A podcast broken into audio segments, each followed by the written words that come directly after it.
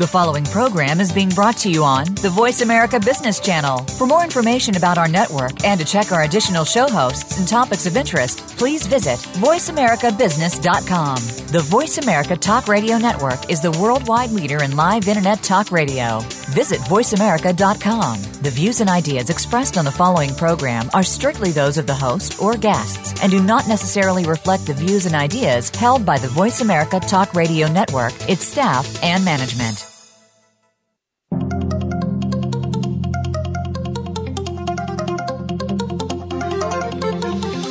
Welcome to CTN, CIO Talk Network, with your host, Sanjog Aul. All comments, views, and opinions expressed on this show are strictly those of the host, guests, and callers. Now, here's Sanjog Aul.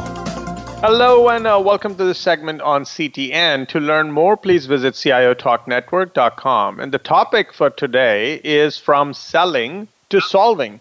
And our guest for today's show is Ron Guerrier, who is the Chief Information Officer for Express Scripts. Hey, Ron, how are you? I'm doing okay. Yourself? Very good, sir. Very good. Honor to have you. And the reason we wanted to get together is to discuss an interesting area which always exists in organizations. So I'll just lay it out. People love to buy, but they hate to be sold to.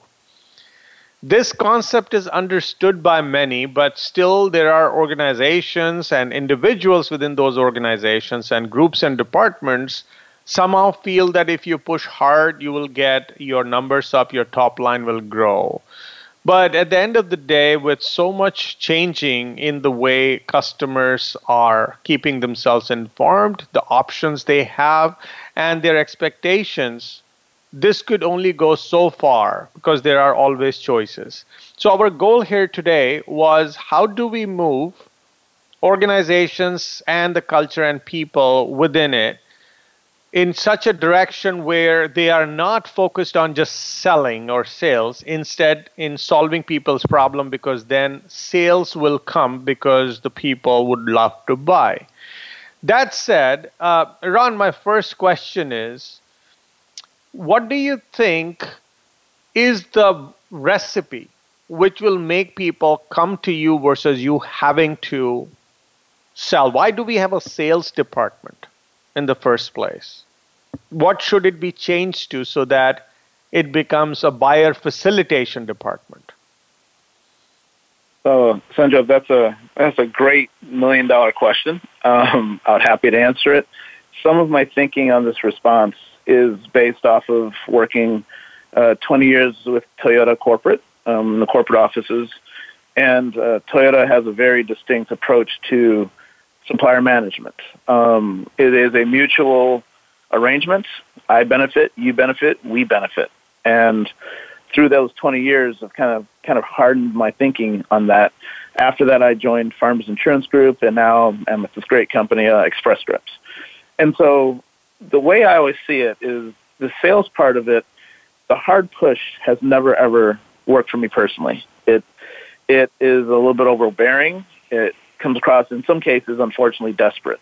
And what you don't want to do is partner with someone that comes across in a desperate manner, or they think, or they're approaching it as if they have the Swiss Army knife of all fixes.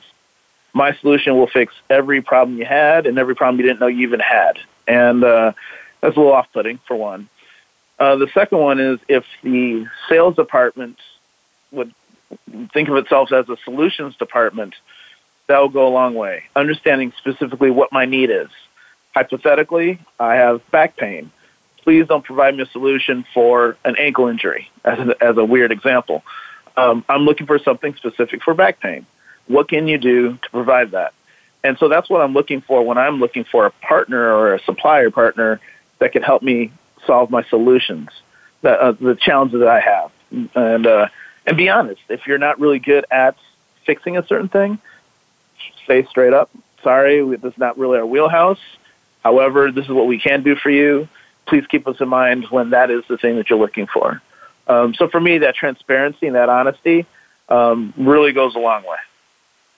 See, such a great answer that you provided, and the clarity was very obvious because you were able to see yourself in the buying shoes and very clearly articulate what you would have expected from your suppliers.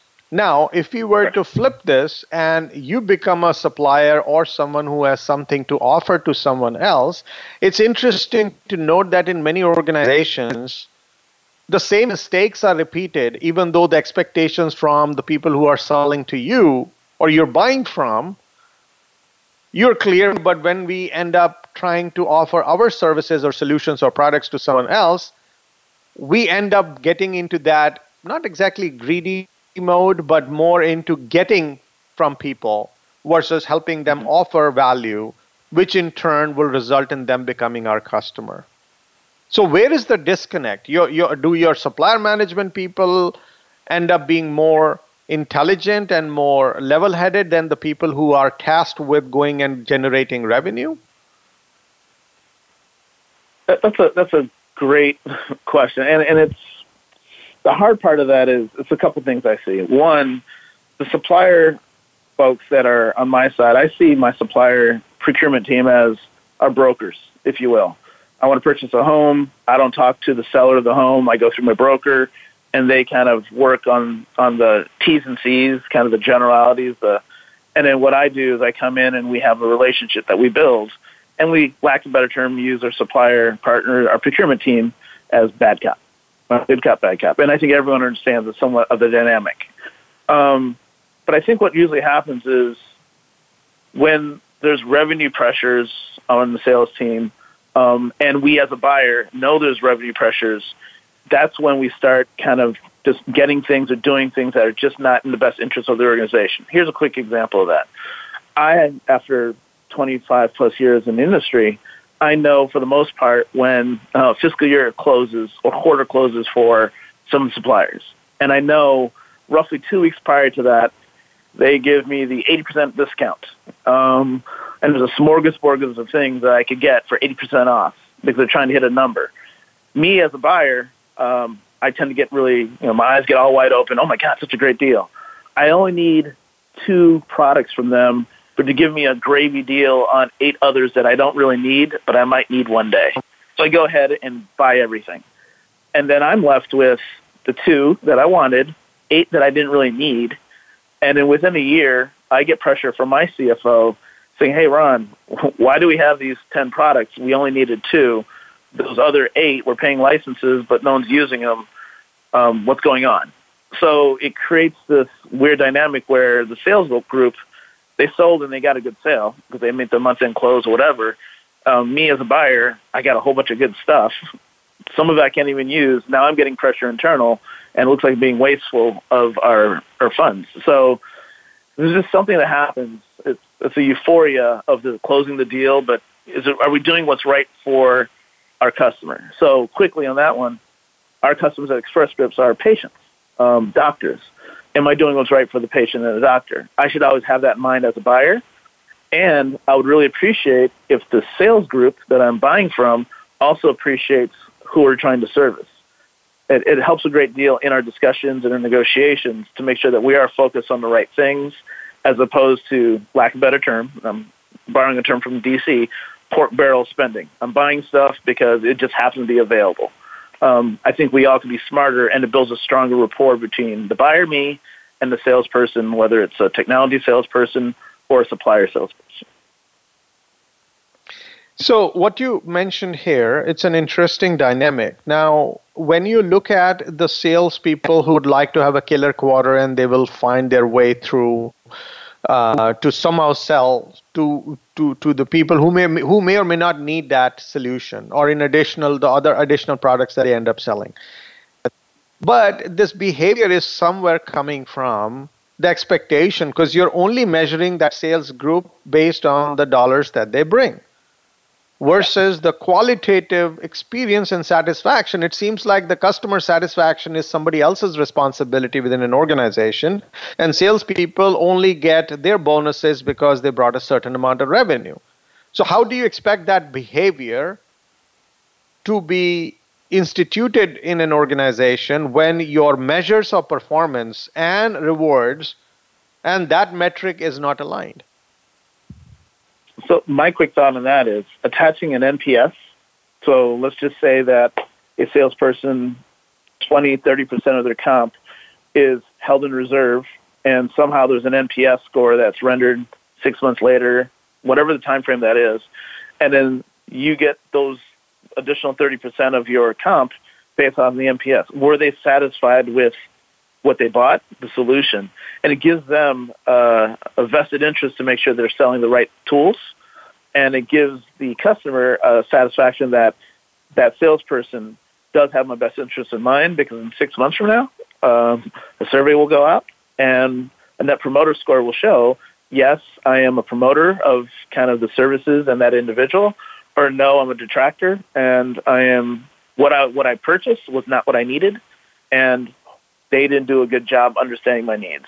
So for me, that's that would be the way I would potentially address that. Um, and on the flip side, in my technology shops, what we do is part of our compensation package, this is at my past role, uh, our net promoter score to our employees and to our agents was tied to our bonus. So we could think we're doing a phenomenal job, and then we go out to visit one of our customers and we realize what they're using is not what was intended. That NPS has a bearing on my comp package at the end of the year. Um, and it does change behavior. It does change the way that you approach a problem.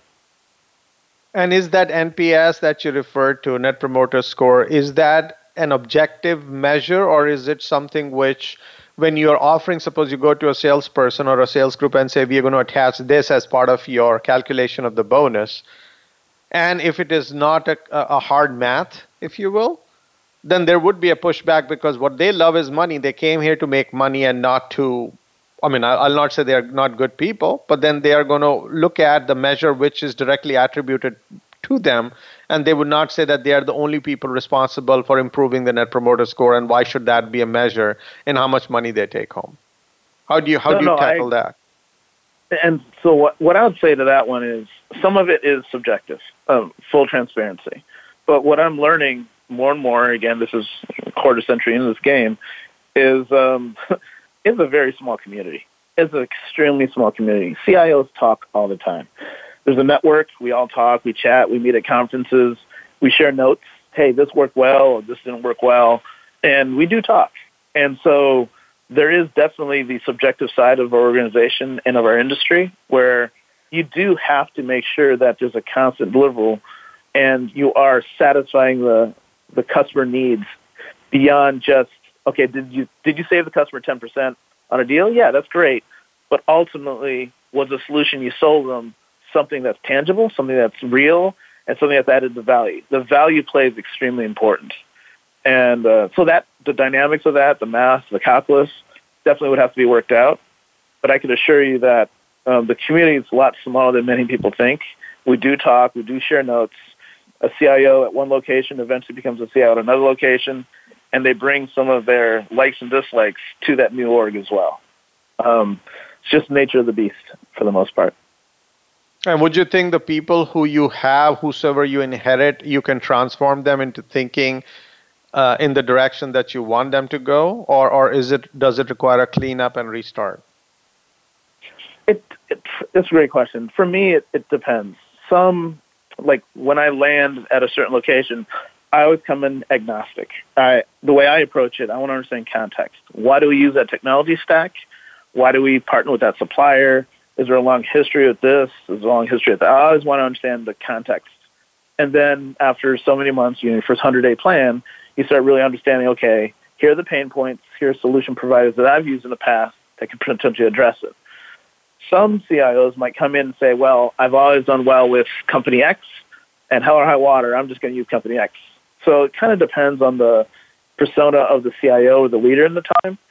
But I believe the best CIOs, in my opinion, and this is clearly where I want to aspire to get to, um, is I want to understand the wants and needs of the business unit, the, the customer we service, and also the technology team that I inherited, and get all that into play and truly get diversity in thought and discussion before I say, okay, effective immediately, we're using supplier B.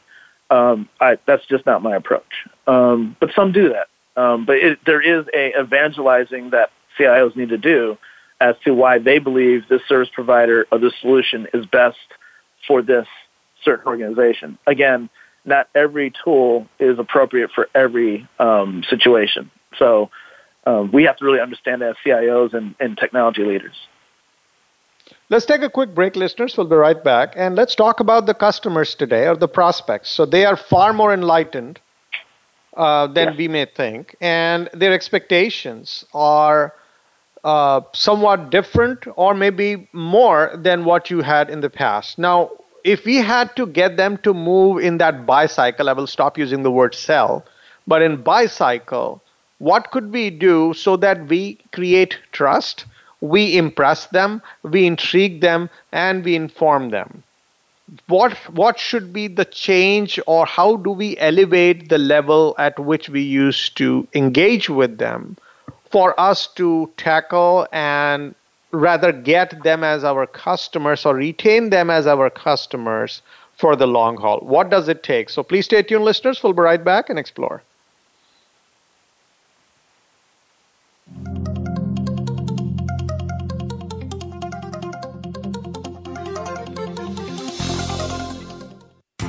Predict your company's future by creating it. Is your workforce able to connect, exchange ideas, and share brilliance simply and securely? Create tomorrow, today. Empower your people to innovate anytime and anywhere with secured BlackBerry Enterprise mobility management and document sharing solutions. To learn more, visit blackberry.com forward slash enterprise.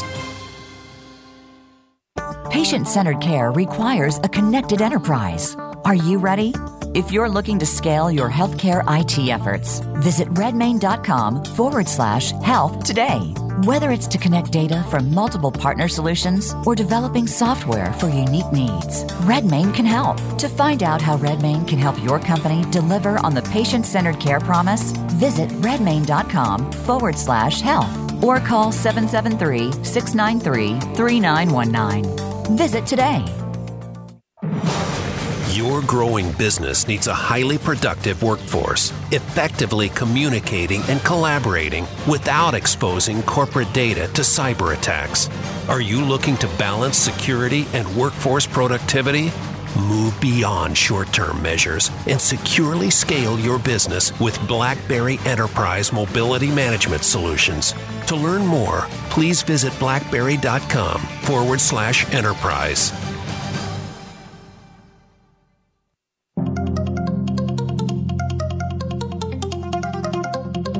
You are listening to CTN CIO Talk Network with Sanjog Aul. To learn more about our program, please visit CIOTalkNetwork.com. Now, back to the show. Welcome back. So, we were talking about the level of sophistication, the level of enlightenment the customers or the prospects in today's day and age have re- reached.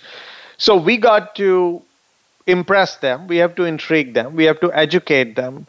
But what's the benchmark that we are aspiring for so that we are ahead of the customers and create and are, have the ability to create an environment where they are willing to buy from us versus same old, same old. And we just kind of negotiate on price because we cannot show value. What are we doing? Where, where are we? Uh, how are we elevating our game, if you will? Ron. So, as you asked the question, I, I have my clearly as the buyer, lack of better term, as a CIO perspective, but I also see where the suppliers on the other end have adjusted and made changes, and I've seen where some haven't. So, what I usually do in, in past lives, and I'll do it definitely here in my current role, is something called Supplier Day. And what I do at Supplier Day is I invite our top suppliers that we have and we go through all our challenges for the upcoming year. And here are the challenges we have. Here's what we're trying to accomplish. And then we give the suppliers, and then they bring in two or three representatives. Usually they don't really talk because they're competing as well. They come back and they say, okay, for that particular issue, this is a solution we have. That's my way as a customer to be a little bit more strategic and very, sorry, surgical in giving them our problem statement. And then this is for the supplier to come and give me a very surgical response as opposed to a shotgun response. So that makes sure that the conversation is a lot more solution based. And what I've seen is suppliers who understand that they they do mock-ups.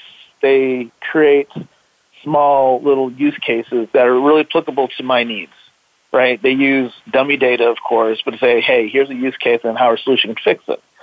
While other suppliers um, act more like vendors. And the way I describe a vendor versus a supplier is a vendor is a one-time transaction. The vendor wants to give me 15 cogs, widgets, whatever. I pay for 15 cogs, widgets, whatever. They're on their way. I'm on my way. It's just a transaction. It's like buying a hot dog at a baseball game. Um, a supplier relationship is a little different. Um, they kind of get my wants and needs. I look at the quality of their work, and we have a conversation and you build a rapport over time. They give me two or three widgets. We talk about it, the quality of it. Then later, I might need 10 more widgets. I will go to that one supplier because they have truly proven that they care about my needs and their quality definitely is up to snuff. And so that builds a rapport that's long lasting as opposed to that vendor who's only worried about the widgets he sells me at that point in time.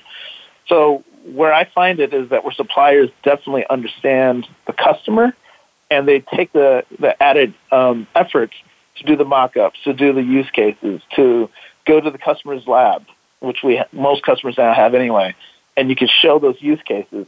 Because as a CIO, you definitely have to kind of, lack of a better term, win me over that you could get the job done.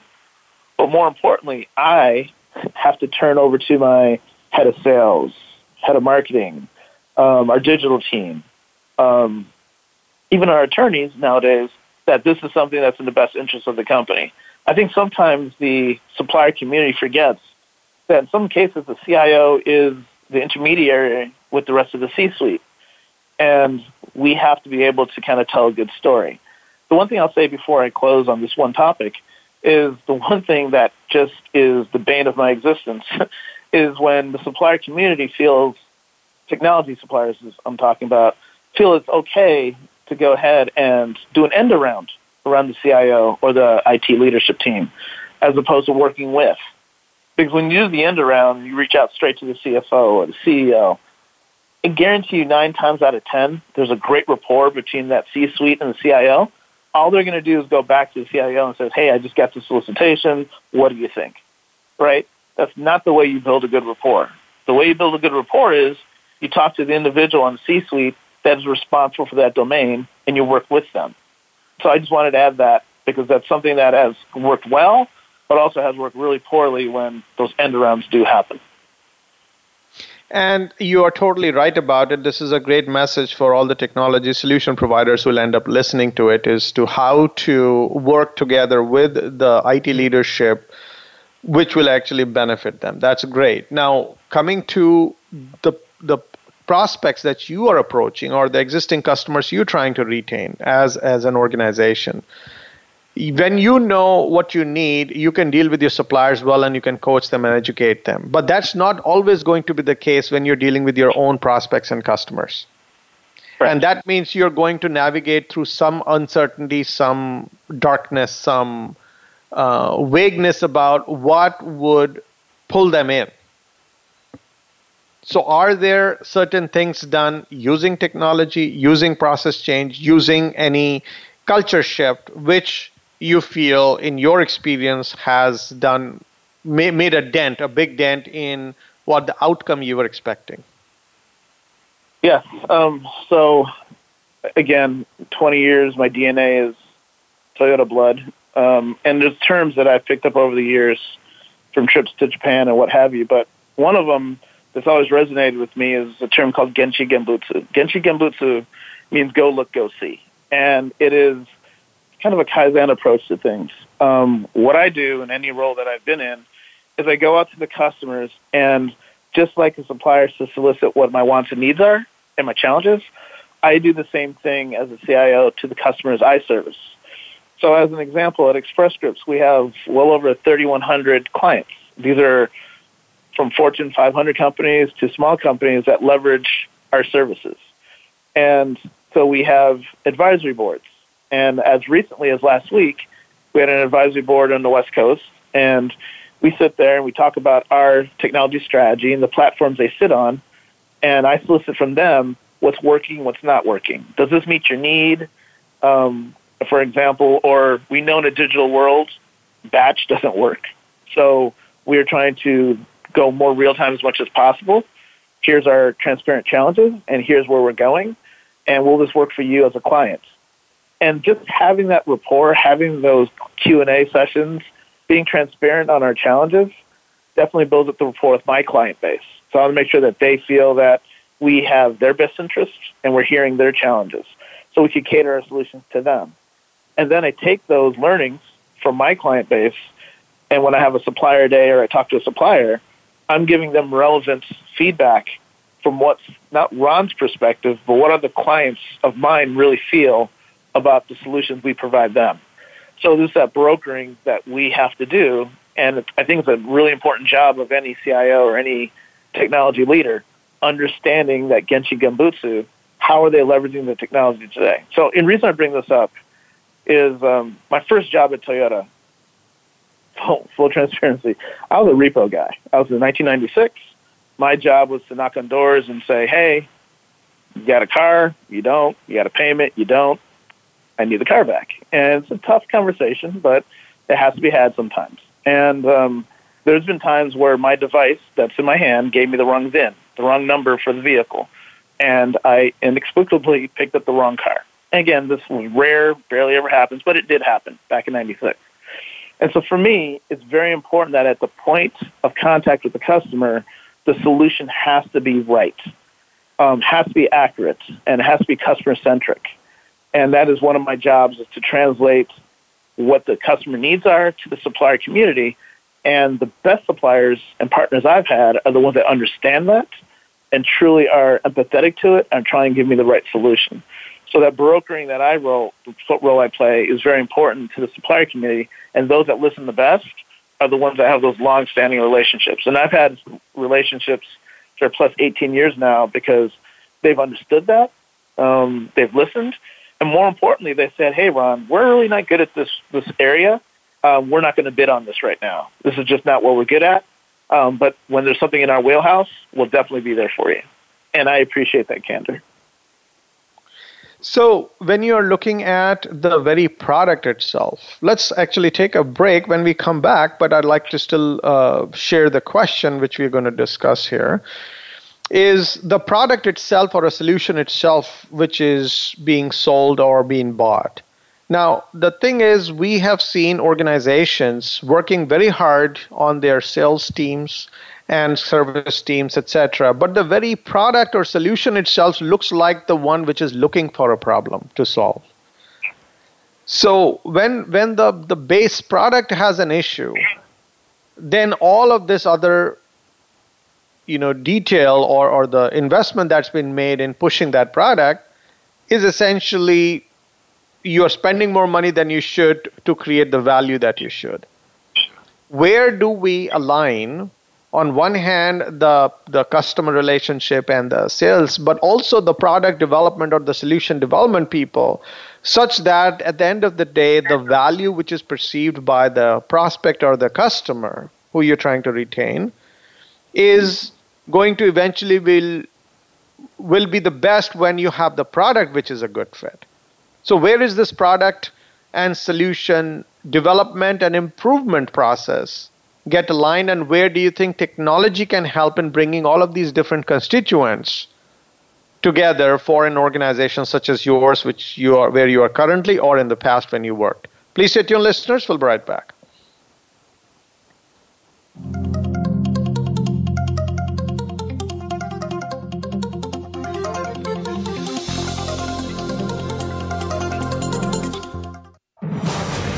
Your growing business needs a highly productive workforce, effectively communicating and collaborating without exposing corporate data to cyber attacks. Are you looking to balance security and workforce productivity? Move beyond short term measures and securely scale your business with BlackBerry Enterprise Mobility Management Solutions. To learn more, please visit blackberry.com forward slash enterprise. Patient centered care requires a connected enterprise. Are you ready? If you're looking to scale your healthcare IT efforts, visit redmane.com forward slash health today.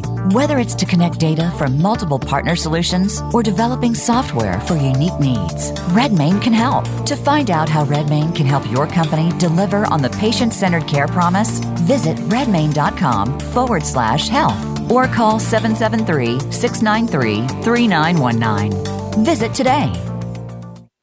Predict your company's future by creating it. Is your workforce able to connect, exchange ideas, and share brilliance simply and securely? Create tomorrow, today. Empower your people to innovate anytime and anywhere with secured BlackBerry Enterprise mobility management and document sharing solutions. To learn more, visit blackberry.com forward slash enterprise.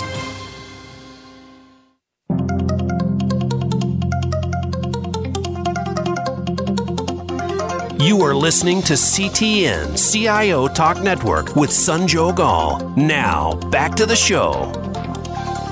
Welcome back. So, with this, actually, um, the trends that we see nowadays that everything is evolving, we are in this digital race.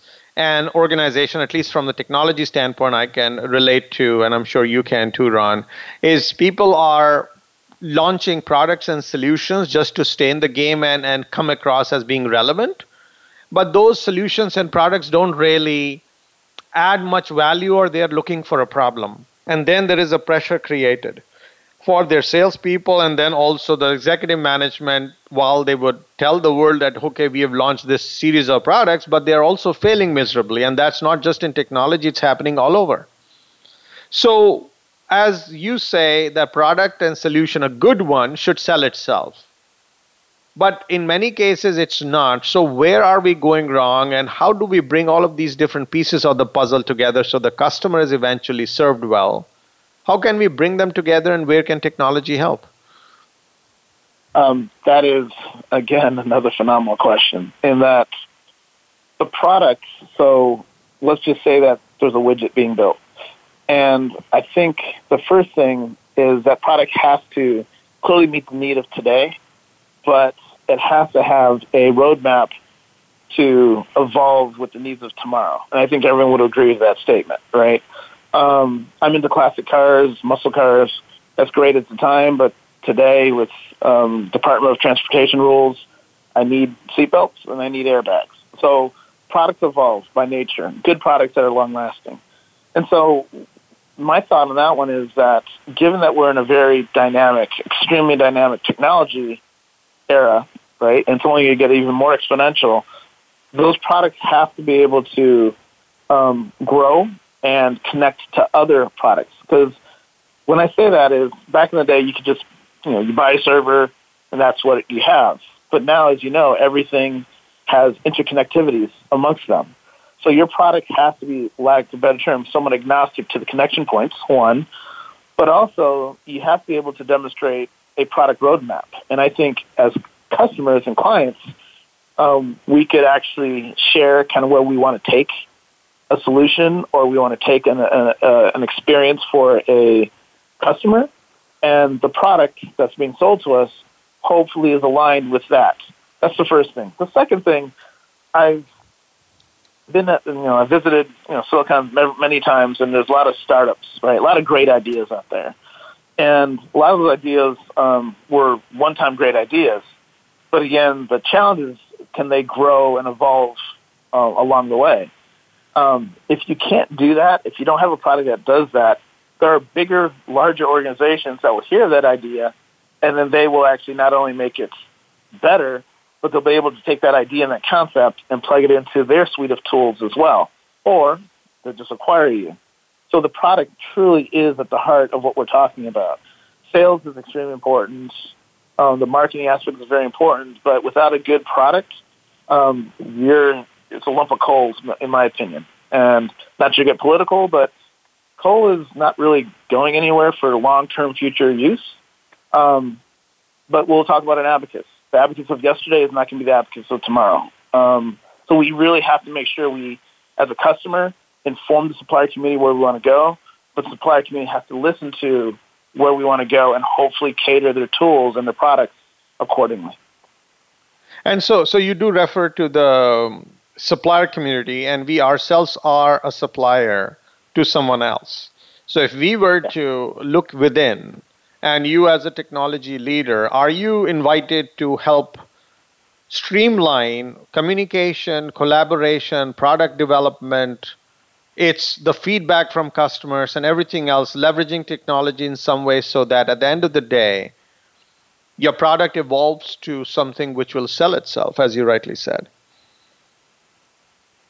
Yeah, yes, that's the direction. And the one thing I would also say is, as technologists, our um, our role is far greater, in my opinion, just a technology solution. It is the process that goes around the solution. So, quick example: if I join an organization and they do ten steps to deliver a certain solution or product to my end clients, my job is to challenge: Do we need ten steps? Can we do it with seven? Can we do it with five? Can we do it with one? And then find the technology um, that could actually optimize that experience. Um, so it's a little bit of both the technology play, but also the process play. So I would say a supplier, and I'm a supplier again to my clients, is to find ways to make life easier, make it simpler. Um, that's extremely important. The user experience has gotten really easy where my daughter um, could create a website in 10 minutes and it costs what, pretty much nothing. I tell my client that, well, you want a website? Well, it's going to cost you $20 million and it's going to take well, a year and a half. I better have a good reason why it costs that much and why there's so many steps. I should be trying to make it uh, more efficient uh, and more cost effective to my client base. And ergo, through the value chain, my suppliers should also do the same. So, if we are going to look at the different avenues where we are going to capture the information with respect to sales interactions. And, like, for example, we use a lot of CRM systems and Salesforce integration systems. But then those become more transactional in nature. But then it doesn't have, or, or would you say the technology has reached a point where whatever notes that a salesperson puts in there or customer service puts in there, we could use some intelligence or we can call out some insights from it to understand what does this customer want and let it not be subject to an individual's opinion but essentially getting into the heads of your customers which not only tells you how to approach them but also take it all the way back to what that product and solution should be so it's not developed because a product manager thought this is the feature and function we should have let it come from some primary data shared directly or indirectly through the interactions we've had with these prospects and customers we're trying to retain. Oh, absolutely. Um, that feedback, that data point is crucial. And the other thing on the product is I would make sure the product um, thinks of a solution or a problem state of tomorrow. Um, you know, fixing something of today is great, but if it also is forward thinking, um, that's even better. Um, it should be something where, to take a step back, the supplier community, those that actually, lack of a better term, wow me, are the ones that really challenge on the art of the possible. You know, why can't we do this? Why can't we do this? And my product can do that. And I'll give you an example of where it's done it. Um, I think goes a long way when it comes to the dialogue between like myself and supplier. But also, given I've been in automotive, auto finance, um, insurance, P&C, and now healthcare, um, looks across industries. I think sometimes the product is focused siloed to an industry or solutions siloed to an industry. But what I've learned through my experiences is you can learn so much more just looking across the uh, across the fence at another industry and say, how did they solve for that, right? Um, like finance has a whole bunch of regulations, right? Healthcare has a whole bunch of regulations. However, at the end of the day, we're trying to get data um, and information to our clients in a trusted manner. Um, that's important to both industries. How are they doing it across the aisle, and how can I do it as well? And a product that actually can look across the aisle and a solution provider can do that um, goes a long way because there's a there's a hardened use case that it can be done. Um, and that's what interests me on a strong product and a strong supplier that is able to do that. And, you know, when we talk about successful companies, they are mostly when they have a lot of repeat customers, not just selling one widget and be done. So, if we are to make an organization or, or build a sustainable organization which has a long list of customers who keep buying, a lot of different pieces have to come together. So, if you were to wear your technology leader's hat and say, This is going to be my playbook of supporting the business in this, achieving this end goal, what would the chapters of that playbook look like? Whoa. Okay, so I won't go through chapters 1 through 50. That's, we don't have time for that. But I'll give you the abridged cliff notes. Um, so the first chapter is just get to know the, the customer, get to know the needs and wants, which is what we discussed earlier on the on the on the talk. But the other one would be to um, the transparency, the honesty of what the product can do, what it can't do, goes a long way. Um, it will get exposed in due time if it can't do a certain thing.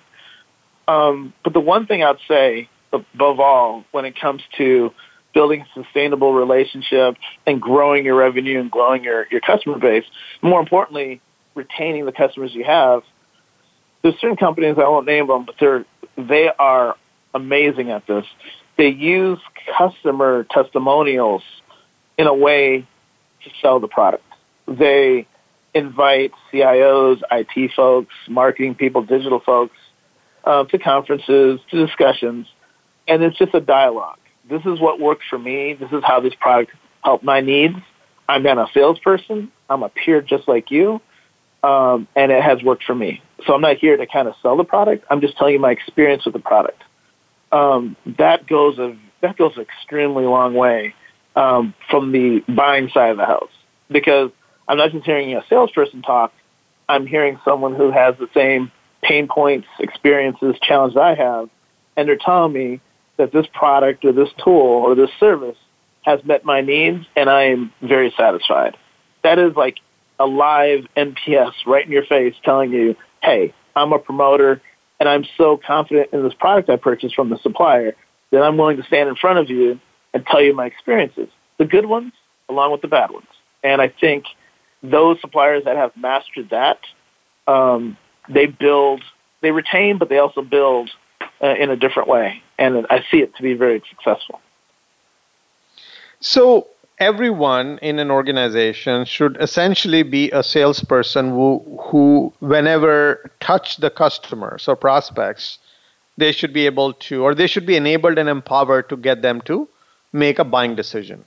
That means I'll just take an example of, say, a service technician, the person who may be coming in for a post sales service.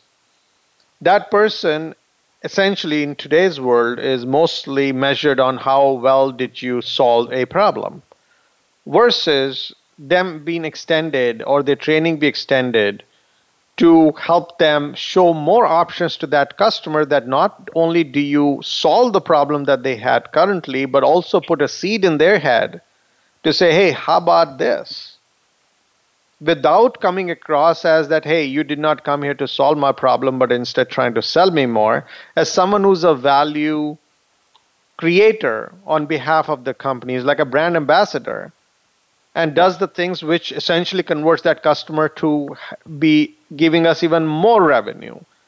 But we, in that process, the technologies that we give that individual to do their job, they are not being aligned to make that individual a touch point with that end prospect or a customer to be able to increase the the sales, they increase the lifetime value of a customer. Is this done by design or is this like an opportunity which can be leveraged by organizations and technology can help here? I think it's a great opportunity. And I'll, I'll as you spoke, I was thinking about the Ritz Carlton approach to customer services, which is legendary. And it's the same way Disney approaches things, is that every person that works on their property, any cast member, if you will, at Disney, um, every interaction is an experience. Every interaction is a, uh, a brand. You're a brand ambassador no matter what you do. And so in the supplier community, um, let's just say there's a product. I bought the product from you two years prior, and we're having an outage. And I'm not naive to know that we have outages. It happens. It's the nature of the beast, and our job is to address those and hopefully root cause it and mitigate it. But when there's an outage, what you want is the supplier, you know, now you're beyond the sales, right? You now have a relationship with the supplier. And when an engineer from the supplier is on a call or we're working on things, a supplier who, you know, so back office, the Wizard of Oz role, um, is engaged. Are they engaged? Do they care about my needs? Are they responsive to an outage? I think a lot of suppliers, not a lot, I wouldn't say that, several suppliers don't see that interaction. Once they've sold it, they've moved on to the next conquest, which is, I understand that. But there has to be a sense of ownership throughout the organization. Say, okay, every interaction is a sales opportunity. It's not like a sales opportunity that I'm selling you something at this point, but I'm also selling you an ongoing um, brand. My brand is responsiveness. I'm interactive. I'm proactive. I'm, I'm providing a simple solution. It has to be kind of systemic throughout the organization just like at Ritz Carlton, it doesn't matter if you're the doorman, it doesn't matter if you're the front desk clerk or the valet. If you come with a question, if they don't have an answer for you, they will literally walk you down to the person who has the answer and do that handoff. And I know it's a little daunting because a lot of times it's a lot of transactions that happen, instilling that sense of ownership throughout your organization on the sales side is extremely important. In my world right now, from my client support people to my CTO to myself, every interaction we have with a client um, is important, and we want to put our best foot forward to show that we definitely care about their needs and wants. It's such a personalized environment we live in. Digital has allowed us to do that, but the human interaction has to be as personalized as the digital interaction that we, we profess. So I think that's an extremely important point you just brought up. Let's take a quick break, listeners. When we are back, uh, let's talk about how organizations can balance between shareholder expectations and what the customers want. Please stay tuned. We'll be right back.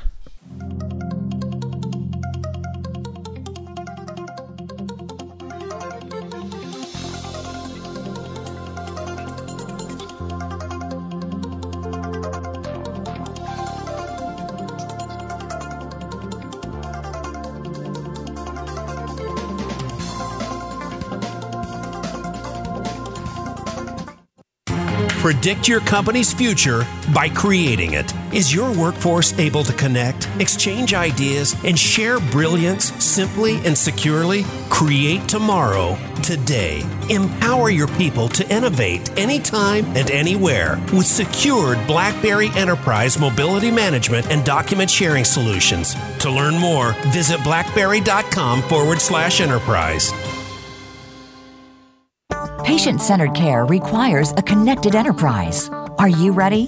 If you're looking to scale your healthcare IT efforts, visit redmane.com forward slash health today. Whether it's to connect data from multiple partner solutions or developing software for unique needs, Redmane can help. To find out how Redmane can help your company deliver on the patient centered care promise, visit redmane.com forward slash health or call 773 693 3919. Visit today. Your growing business needs a highly productive workforce, effectively communicating and collaborating without exposing corporate data to cyber attacks. Are you looking to balance security and workforce productivity? Move beyond short term measures and securely scale your business with BlackBerry Enterprise Mobility Management Solutions. To learn more, please visit blackberry.com forward slash enterprise.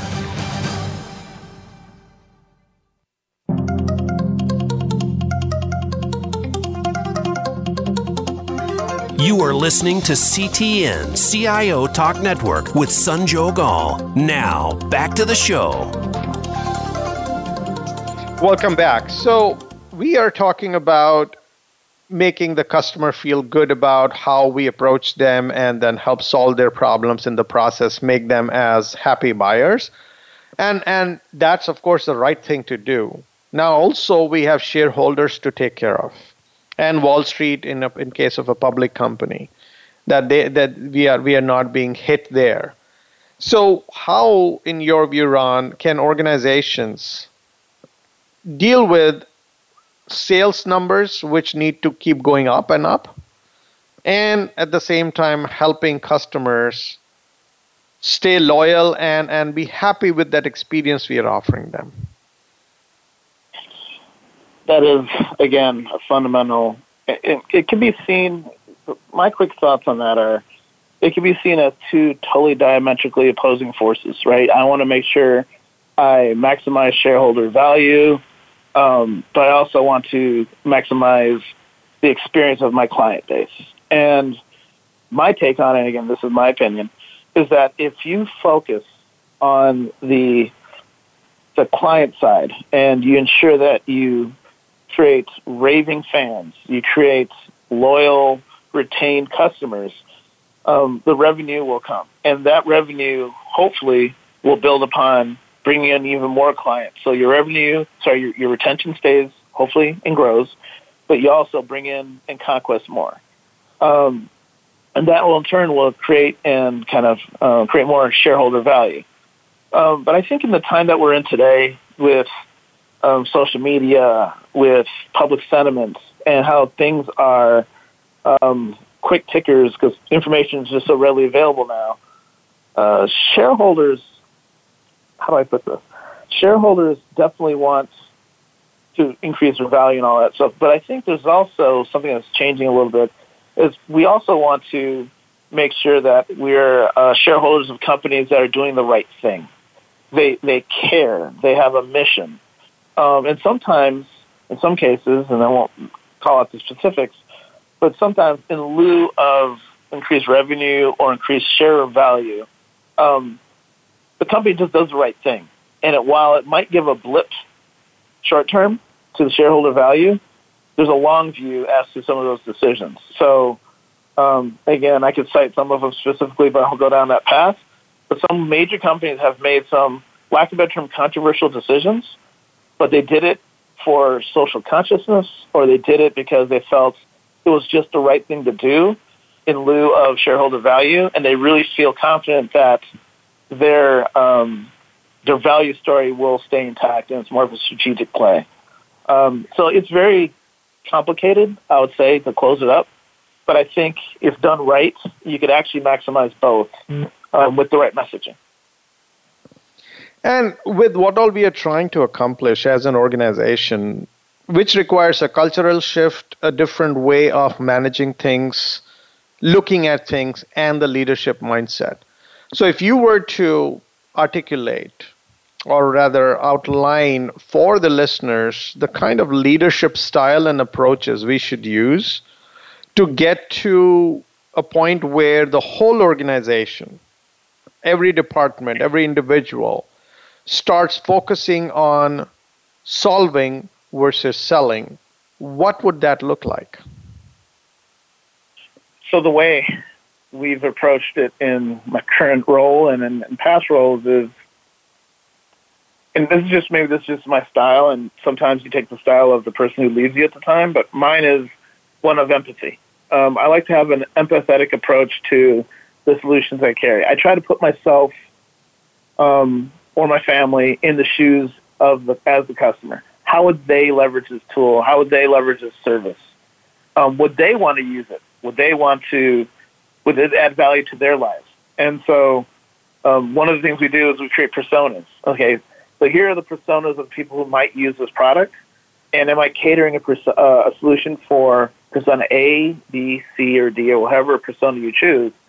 And that gets kind of contagious because at the end of the day, um, you really get to see what you're doing adds value back to the customer. And then you put a little bit more extra in it. So when you get a call at 2 a.m. of an issue, you feel invested interest like, yeah, it might be disruptive to me at 2 a.m. because I'm getting this call. But on the other end, a customer or client can't get something accomplished and we're disrupting their lives. So it really creates a sense of ownership, accountability um, through an empathetic approach. Now, empathy doesn't sell products. I understand that. Empathy doesn't increase revenue, but it does change the behavior um, creates a mission for everyone to kind of follow. Um, and for me, that's always important.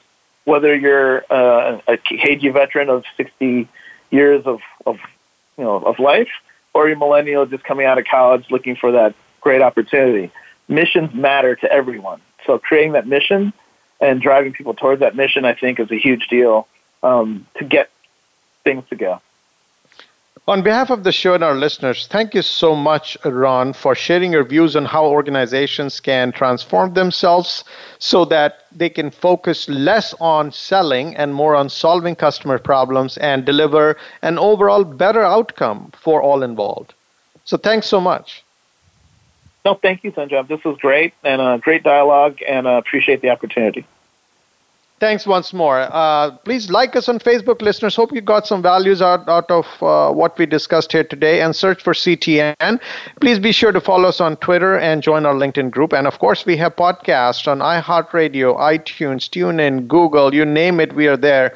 Please listen, rate us so that more people discover us and benefit. So thank you again for listening to this segment on CTN. This is Sanjog Aul, your talk show host. Till next week, take care and God bless.